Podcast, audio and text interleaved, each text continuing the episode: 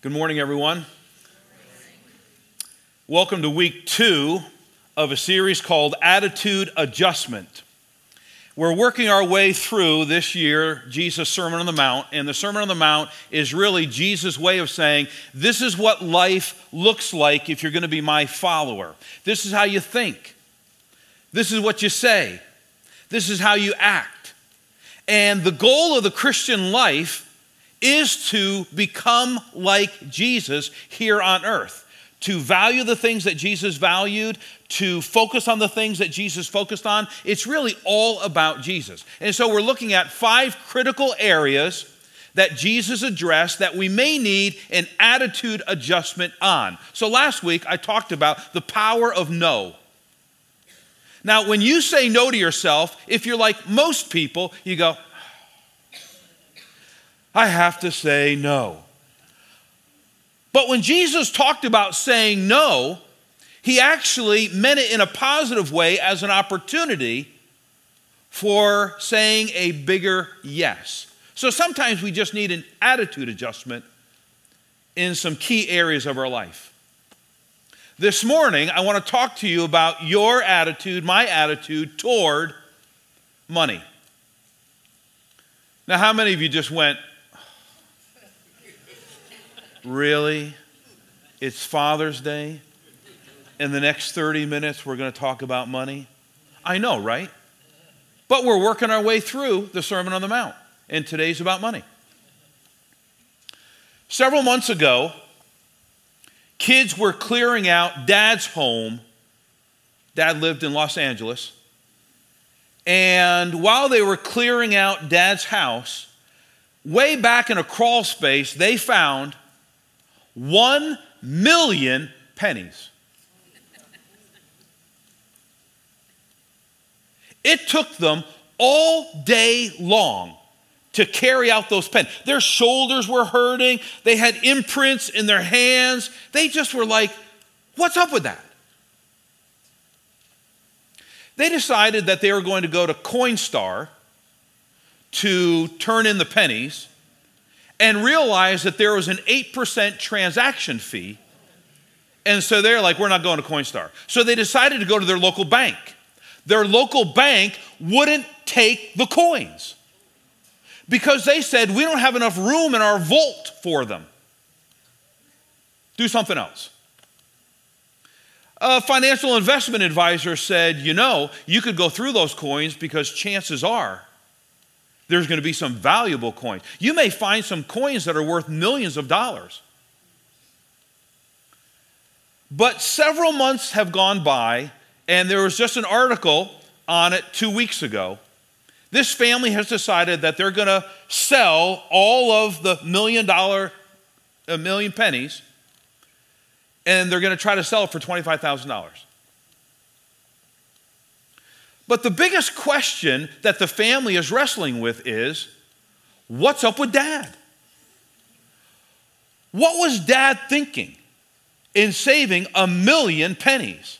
The only thing they can come up with is this Dad was a World War II war baby in Germany who emigrated to the United States, and there must have been something about his thought process because he was really into precious metals. And the only thing the family can come up, come up with is, is that dad was thinking that copper, should there be a national emergency, would skyrocket through the roof and he'd be able to pull out all of his pennies because up until the 1960s, all pennies were copper. Now they're mostly zinc. Did you know that? And that's the only thing that they can come up with. What is your attitude toward money and possessions? You know, sociologists say that there's five basic fundamental attitudes that we all wrestle with. Here they are. The first is money is seen as power and prestige. You know, the more money you have, the more power you have or prestige. Or money as a source of anxiety. There are a lot of people that are anxious about money, not having enough, or if you have a lot of money, You have a lot of anxiety. I have a good friend who years ago his business took off. He was a, um, a home improvements guy. And he started off with one truck, and then he, his business grew, and then he had several trucks. And there would be times that he would have fifty, sixty thousand dollars sitting in his house. And he started carrying guns. And he started trusting, uh, distrusting all of his employees. And he said, I used to think that I was a worrier until I got money. And now I really know what worry is. It's a source of anxiety for him. Money is a source of distrust. Uh, distrusting people who have more than you, how did they get their money? Distrusting people who want to be close to you, if you have money, why are they my friends? Distrusting people talking about money. Distrusting people who ask for money. And then the last attitude is using money as a tool to plan and to save. So, how did you grow up? What's currently your perspective and attitude on money? More importantly, what's Jesus' perspective on money? See, here's what I think. I think that we have this mindset when it comes to Jesus that we think, oh, Jesus thought this way about money. It may surprise you to know that Jesus thought several different ways about money. So, for example, Jesus had several wealthy friends who supported his ministry, and he never criticized any of them. Listen to this Jesus never criticized anybody for being wealthy. What Jesus criticized was people's attitude toward wealth, but actually not their wealth itself. Did you know that the Apostle John, John the Beloved, did you know that John had two homes? One in the suburbs in the Galilee area, and one in the city, a penthouse in Jerusalem. What's up with that? He's got a house in Philadelphia, he's got a house at the shore. You know what I'm saying? Jesus was not homeless like many people have been taught. The Gospels clearly say that the focus, the focal point of Jesus' ministry, his home base was Capernaum. And in Capernaum, Jesus rented, or either, it was either rented or was given a house. That was his house to stay in. Did you know that? And it was at his house that those four men carried their paralytic friend and broke open the roof and dropped down their friend. It was Jesus' house. Man, what are you guys doing? I'm going to have to repair that. Did you know that Jesus and the disciples lived on a budget? And they even had a treasure. It didn't work out well for the treasure, but that doesn't nullify the point that Jesus and his disciples had a treasure in which they paid their bills and they bought food.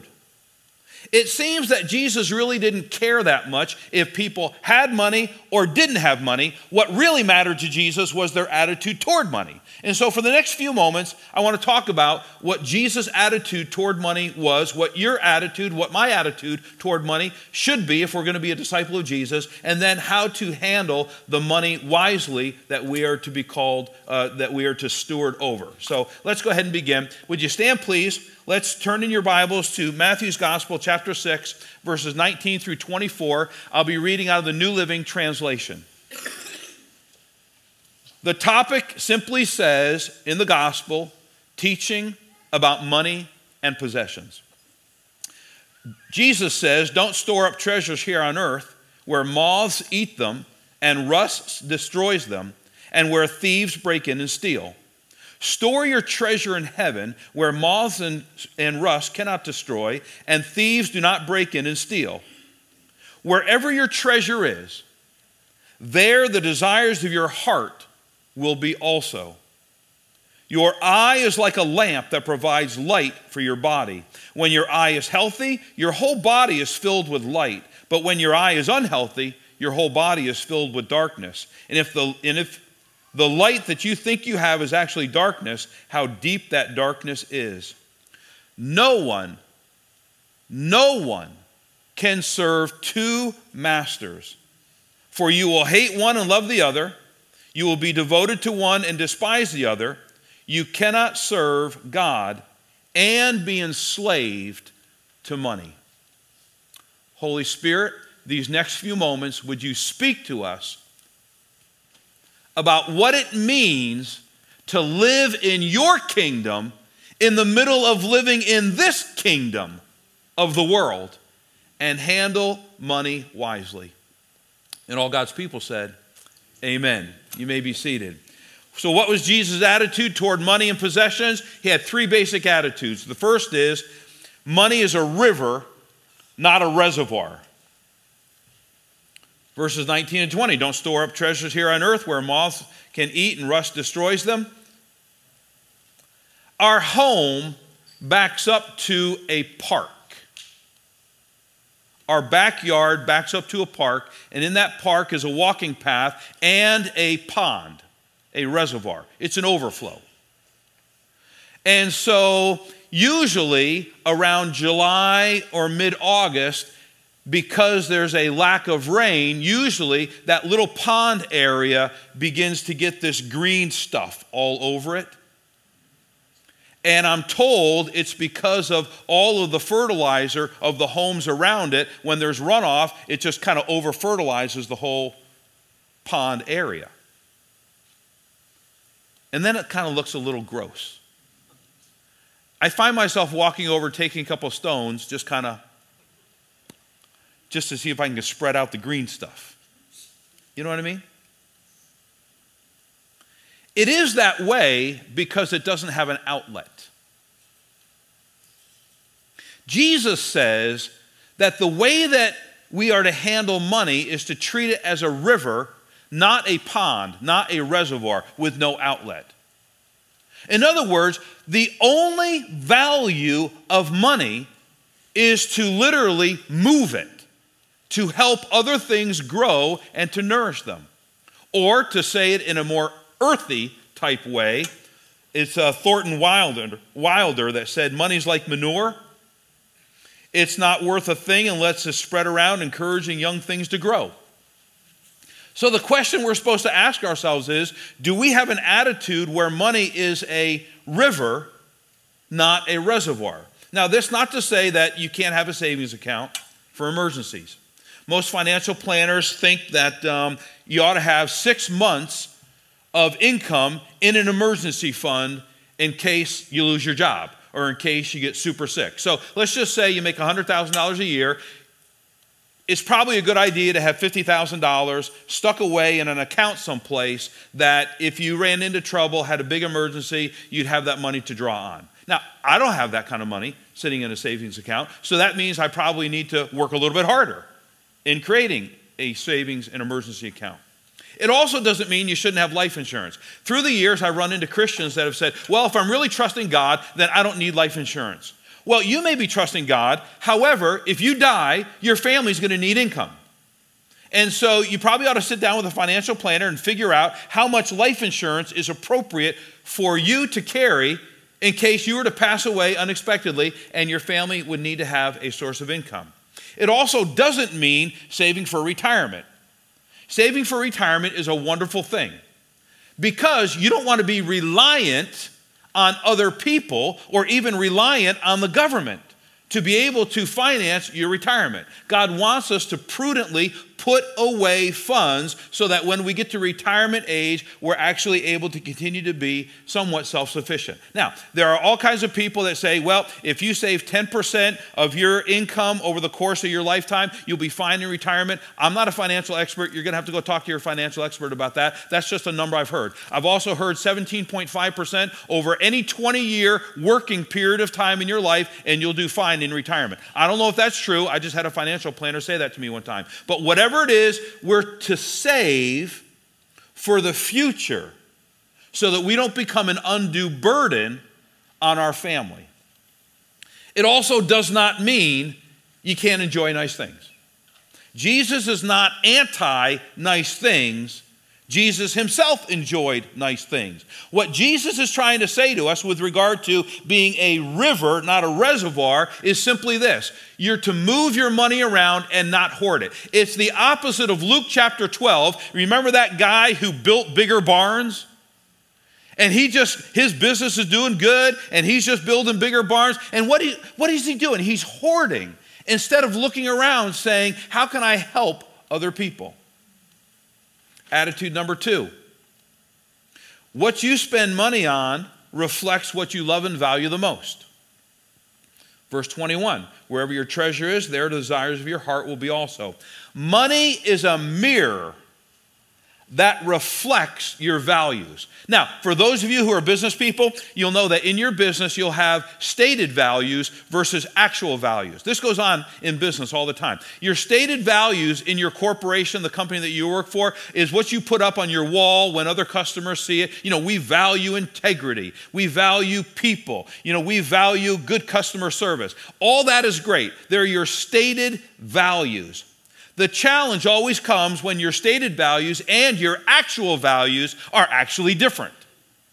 You may state that your values are one thing, but in reality, your values actually may be something else. The best way to find out what your real values is is to do an audit, a monthly audit, just, just even do it once right? Just a whole month. Just track where all your money's being spent, and that reflects accurately what your value system is. Attitude number three Jesus saw money as a rival God that must be constantly monitored and dethroned. Listen to these powerful words again. You, no one, can serve two masters. For you will hate the one, love the other. You will be devoted to one, despise the other. You cannot serve both God and money. Now, here's what's interesting. If you were to look over this whole passage of Scripture and read it again, just like I did right in the beginning of the message, if you were to read it over again, you would discover something. Jesus is making a contrast, comparison, opposite approach. So, for example, he's saying that there's heaven and earth, there's light and darkness, there's hate and love. There's God and you would think it would be Satan, wouldn't it? But he doesn't say it. God and money. In doing that, Jesus is setting up money as a rival God. Money is not neutral. Money has a way of creeping inside of us and attaching itself to us before we even really know it. And we need to have our eyes open to the idea that, oh, wait a minute, I think I'm putting too much value on money again. And then you have to dethrone it and push it away in order to keep it in its proper place. Now, Jesus' point in all three of these attitudes, Jesus' point is money must be constantly dethroned and put back in its proper place not just once, but continually. Now, here's the question Do you and I, do, you, do, do we have the same exact attitude that Jesus had toward money and possessions? Do we see money as a river, not a reservoir? You know, do we see money as actually stating what we value versus what we actually value? And then do we see money as a rival God that constantly has to be dethroned? So, with that in mind, that's the first half of the message. See, I'm almost halfway done. The second half of the message is how do you manage money well? How do you steward the resources that God has given you well? That's what the next few moments are about. So let's begin. Number one, put God first and trust in his goodness. Mark 12 30 says, Love the Lord your God with all your heart, soul, strength, and mind. A few weeks ago, I brought up the acrostic first F I R S T. How many of you remember that? Putting God first in your finances, your interests, your relationship, your schedules, and putting God first in your troubles. The Christian life is not complicated. It is hard, but it's not complicated.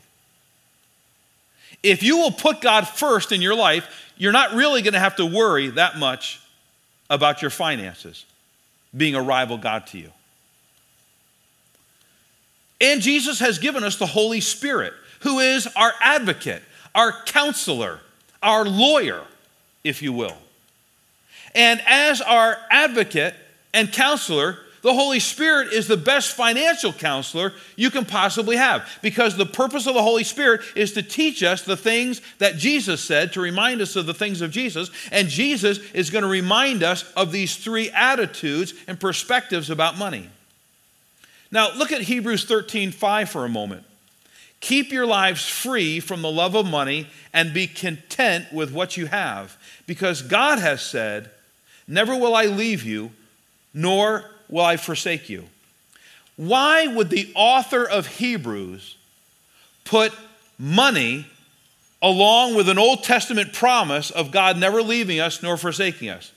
Here's the answer because all money management is emotion management. If you can manage your emotions, you can manage your money. If you can't manage your emotions, you're always going to struggle managing your money. What is the biggest issue that people face with regard to money management? Fear and anxiety. Will I have enough? Will it last through all retirement? Will I have enough to pay my bills? Can I get the kids? Can I pay for college? Can I get the kids through school? Will I have enough money to pay my medical bills? And the writer of Hebrews gets this and he says, Listen, don't worry about money because God has promised He will never leave you nor forsake you. In other words, you do the best that you can do in your money management, and God literally will take care of the rest. God is not honoring of irresponsibility, but if you don't have very many resources, but you're stewarding those resources the best that you can, God promises that He's going to take care of you. All money management is emotion management. Have you ever bought something and thought, Why'd I do that?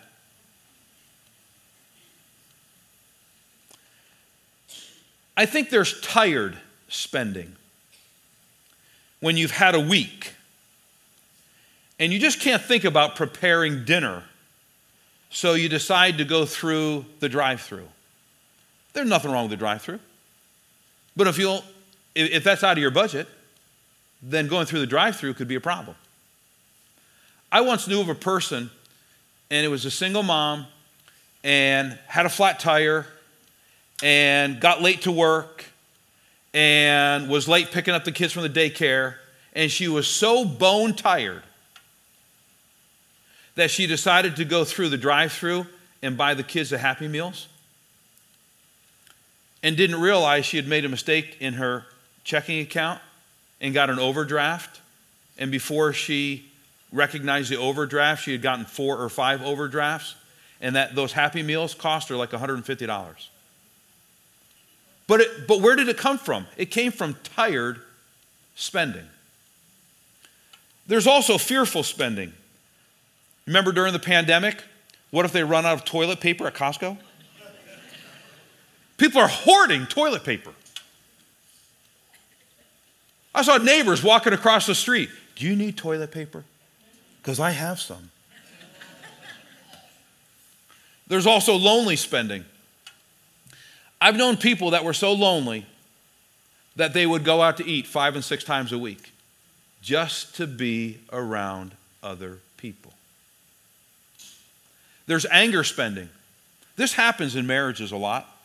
Anger spending is passive aggressive spending, where you're so ticked off at your spouse that they're so controlling with money, you're just going to take the credit card and go.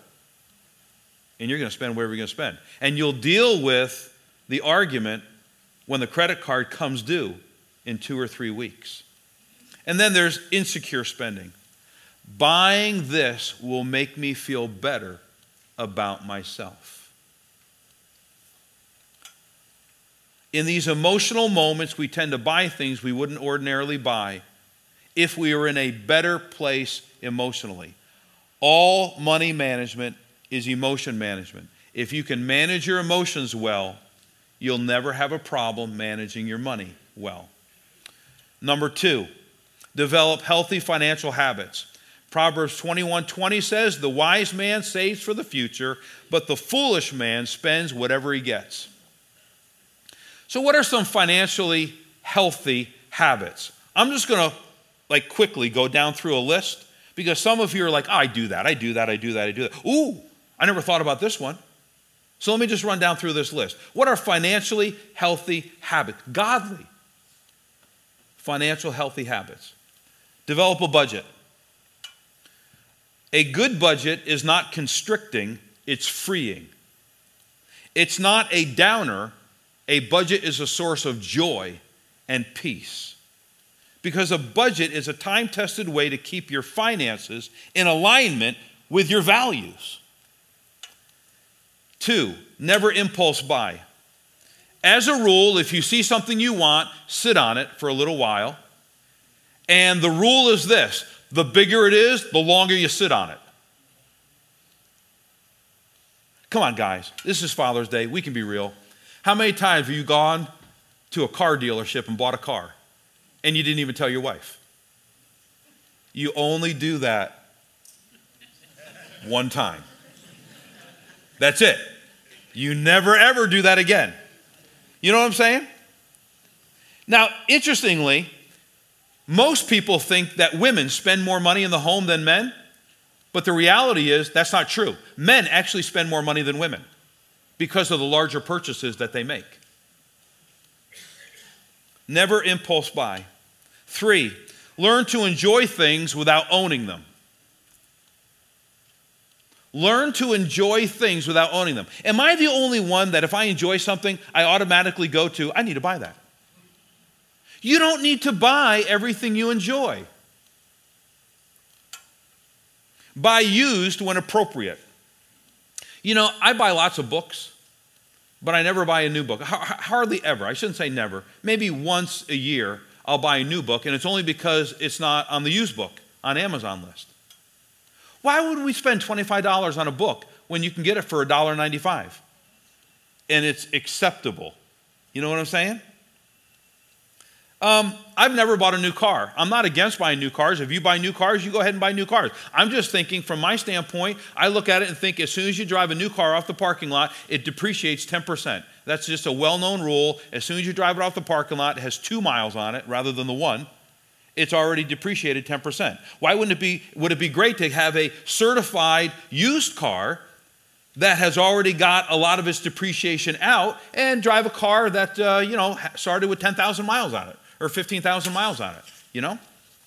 Um, cultivate a greater appreciation for simple pleasures. Somehow we think that pleasurable activities has to mean an expenditure of money, but it doesn't.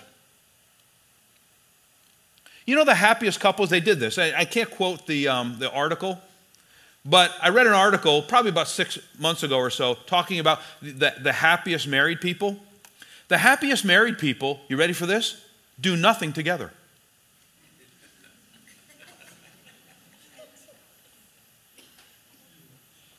Let that sink in. The happiest married people do nothing together. They go shopping together. They run errands together. They go for walks together. They sit down and have just a regular meal together. See, we think, oh, I want to do something special, so we'll go out to dinner. Nothing wrong with going out to dinner, but if it doesn't fit in your budget, learn to cultivate just the simple pleasures of life, going for walks. Happiest married people go for walks together all the time, doing nothing together. Now, some of you are like, yes, this is a good plan. And get an accountability coach to help you stay on track financially. Your accountability coach could be your mom, could be your dad, could be your spouse, could be a friend, just somebody who you can talk to about your finances and kind of run things by them. Hey, what do you think? Should I buy that grill or not? Holly says no. That's my accountability guy. Become debt free. I really feel strongly about this. I, I think that Christians should really be debt free. Which, when I'm referring to debt free, I'm talking about consumer credit, I'm talking about your credit cards. pay off your credit cards, use your credit cards to get your points so you can get cash back, but pay off your credit cards every month. It's okay to have debt on your house because it's an appreciating asset. It's probably okay if you can't afford to go buy a car, you know, just outright and pay cash. It's okay to have a car payment just as long as the car payment is less than the actual value of the car itself. Because if you get in trouble and if, you know, like the sky fell or something and you had to sell your car, you'd at least be able to want to get out of it. You know what I'm saying? Here's one share. You don't have to own every tool men. I know it's hard. I have that drive inside of me. I want to, uh, if I need to get a tool for something, I'm like, I'm going to Lowe's. I'm going to Home Depot. I'll need that at least once in the next 30 years. At least once. On the other hand, wouldn't it be great if we learned to share? Like a power washer. How often do you use a power washer? Once, twice, three times a year? I have a power washer. You can borrow mine. You don't have to go out and buy one. You know what I'm saying? Here's the last one get in the habit of accessing godly resources. This is like a continuing education thing. You always have to get better at managing your finances. And one of the ways that you do that is by just accessing different resources, godly resources. So, for example, if you go to our website right now, lansdale.church, you can go to our website, go all the way down the bottom of our website, and you can sign up for a, uh, sign up for a resource called Right Now Media. Right Now Media has gives access to thousands and thousands of Bible studies and videos on all different topics. So if you're not signed up for Right Now Media right now, you just go ahead and do that while I'm talking. I'm going to wrap up the message in just a few minutes. Just go down, sign up for Right Now Media, and, and type in Crown Financial Ministry. And here's what you'll discover there's a whole video series, like 10, 11 minutes each video series. There's a whole video series on how to manage your money well from a godly perspective. If you're within a decade of retirement, you should probably read the book that was recommended to me some months ago by that couple over there that says, How the Happiest Retirees Live. Is that the name? Is that the name of the book? How the Happiest Retirees Live? what the happiest retirees know. There's a huge study on what retirees know in handling money, and there's 10 habits. And I love the book because it's a, it's a secular book. But one of the chapters is go to church every week.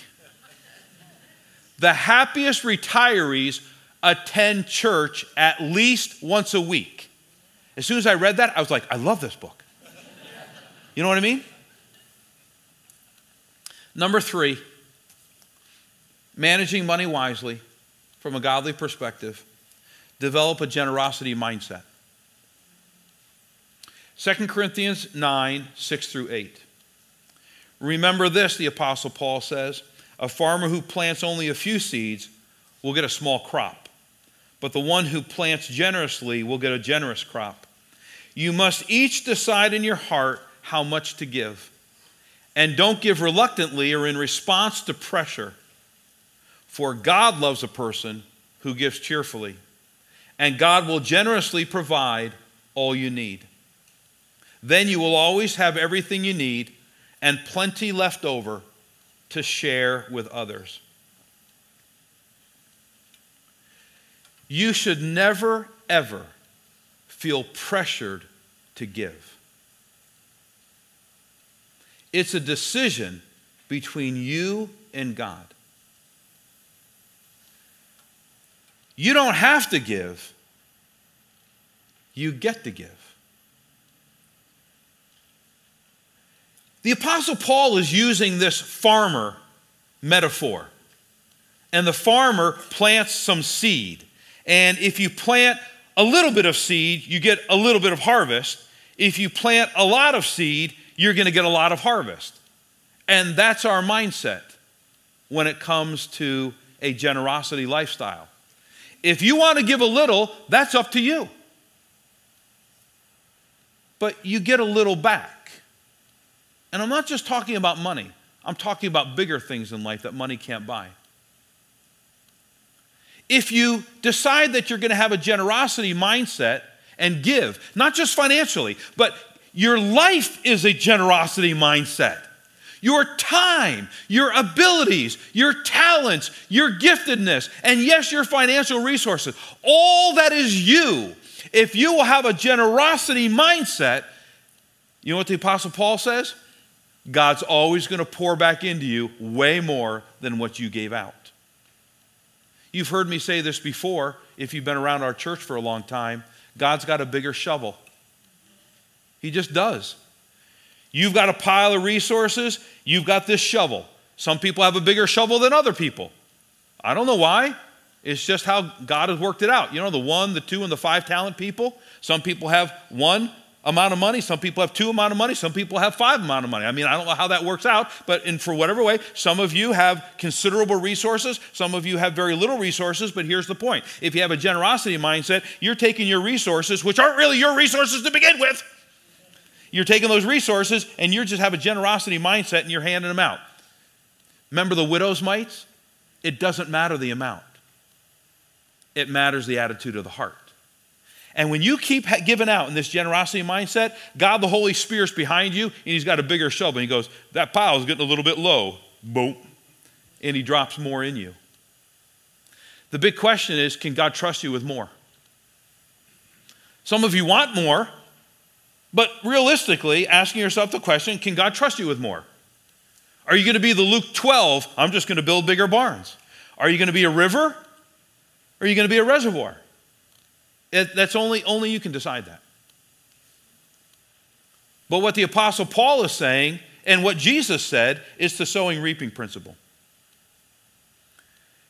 Jesus had a generosity mindset. Listen to John 10 17. For this reason, the Father loves me because I lay down my life that I may take it up again. No one has taken it away from me but I lay it down on my own initiative. That is a generosity mindset. Jesus didn't have to go to the cross. Jesus got to go to the cross. You understand what I'm saying? For God so loved the world. The writer of Hebrews says, let us fix our eyes on Jesus, the author and perfecter of our faith, who for the joy set before him endured the cross. What's the joy? You. You're the joy. Jesus is hanging there on the cross, and he's thinking of you, and he's thinking of me. And he's saying, I'm going to endure this awful, torturous death because I love you. And as disciples of Jesus, here's what I think. I think we ought to take on that same generosity mindset, whatever that looks like for you. Remember, no compulsion in giving, just a regular, general sense of generosity giving. And Jesus makes you the promise you'll always have more than enough. Okay, let's just bring this down. Let me ask you a couple questions. One, honestly, in your own heart, are you a river or a reservoir? Only you can answer that. Two, can you manage your emotions? Do you know the difference between needs and wants? Have you disciplined yourself enough that you don't impulse buy? That if you're married, you do talk to your spouse and say, I really want this. What do you think? Do you operate on fear and anxiety when it comes to money and possessions? Or have you come to the place, Hebrews 13 5, I know that God will never leave me nor forsake me. I'm going to do what I can do. I'm going to do the best that I can do, and I'm going to trust the rest and put it in the Lord's hands. Here's what I've discovered in the church. Maybe you're different, and that's fine, but here's what I've discovered Money is the number one issue that people struggle with more than anything else. When we talk about putting God first, F I R S T, people put, people are happy to put God first in their troubles. People struggle to put God first in their schedules, but they know it's true. In their relationships, it's a struggle, but lots of people have learned to put God first in their relationships, in their hobbies, their interests. But oh man, when it comes to finances, that's always the last to come. Always. It's because money isn't neutral, it's a rival God. And you're just going to have to, like me, you're just going to have to renounce that rival God, and you're going to have to continually do that because this rival God constantly tries to find ways into your life, and you're going to have to push out and say, No, no, no, God's first. And you're going to have to do that over and over and over again. Would you stand, please? Let's bow our heads. What decision do you need to make today about money? Do you need an attitude adjustment when it comes to how you handle money? Are you handling it in a healthy way or in an unhealthy way? Is it a rival God to you? Did you check out at the beginning of the message as soon as you heard it was going to be about money? Did you start making your grocery list or start thinking about what you're doing this afternoon? That's okay. You just have to ask yourself why. Why, why did you do that? What does that say? Holy Spirit, as we close out this service, move among us. You are so gentle, you are so kind. Would you speak to us about something as practical and spiritual as the way we manage money and our attitude toward it? In Jesus' name, amen.